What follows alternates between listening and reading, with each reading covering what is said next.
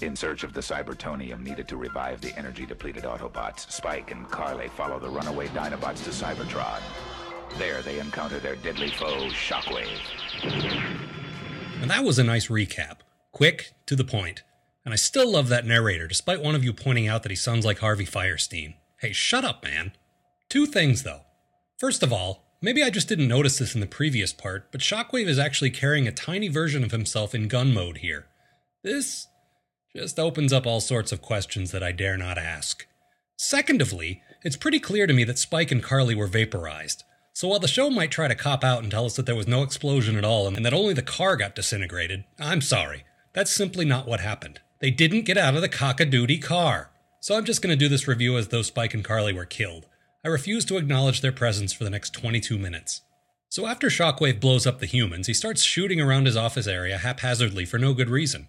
I guess 4 million years in that little area has made the guy a little stir crazy. I don't blame him. Man, this show is just so much better without those annoying human characters. Why didn't I think of doing this weeks ago?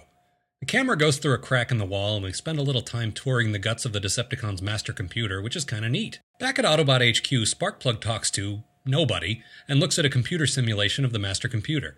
You'll note that that's Decepticon with a K, the well known Dutch faction. Actually, it looks more like he's playing one of those side scrolling jumping and shooting games where you jump on platforms floating in midair and beat up bosses at the end of each level. Yeah, we'll go with that for an explanation. Meanwhile, Megatron threatens Shockwave, who can't send his Cybertonium to Earth because his computer is malfunctioning for some reason. This ranks up there among Megatron's more useless threats, as Shockwave is both the guy being threatened and the guy withholding the thing that could enable him to stand upright again, much less carry out his threat. But being a loyal toady, old One Eye pretends to be intimidated and swears he'll get right on that computer thing. Some danger doesn't happen, since the humans are dead, and we press onward on our unmanned tour of Cybertron, which is just fine with me. I love this place. It's about time we saw more of this. The Dinobot swoop, remember those guys? The ones who deserted?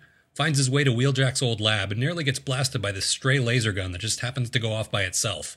Fortunately, he's alright. Swoop tells the story of the Dinobot's inevitable capture to, I don't know, the walls or something. The Dinobots were put to work in the Cybertonian mining camp, but Sir Swoop bravely ran away.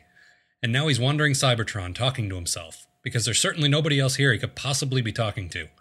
And let me just say, it's a good thing there aren't any humans. Otherwise, the fact that Carly's broken ankle is a huge plot point, and then suddenly just disappears nine minutes in.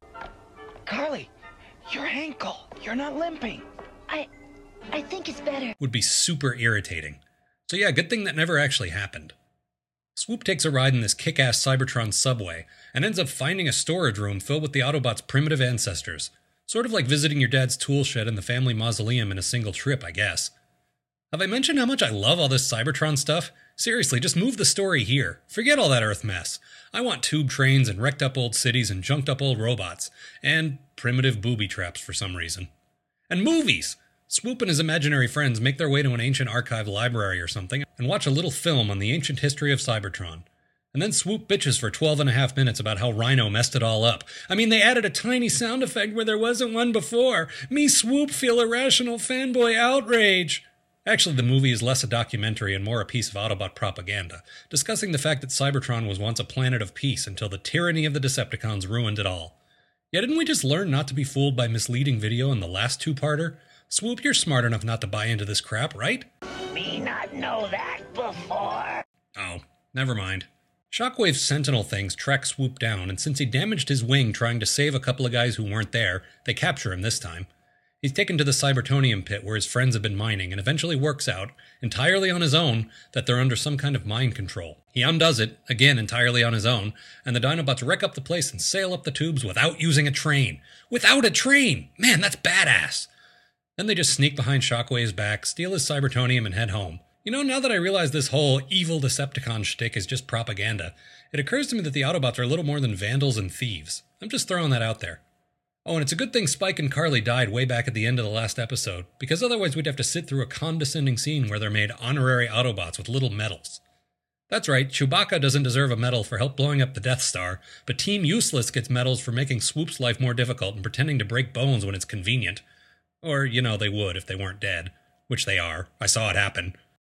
And now it's time for this week's science lesson. Even though Cybertron is built to scale for giant robots with no squishy internal organs, it still apparently has a breathable oxygen atmosphere. And I say this because of all the explosions, not because any humans survived to breathe here, because they didn't. Even though Dinobots not like it, we take orders from you now. Until next time, me Grimlock no feel like it.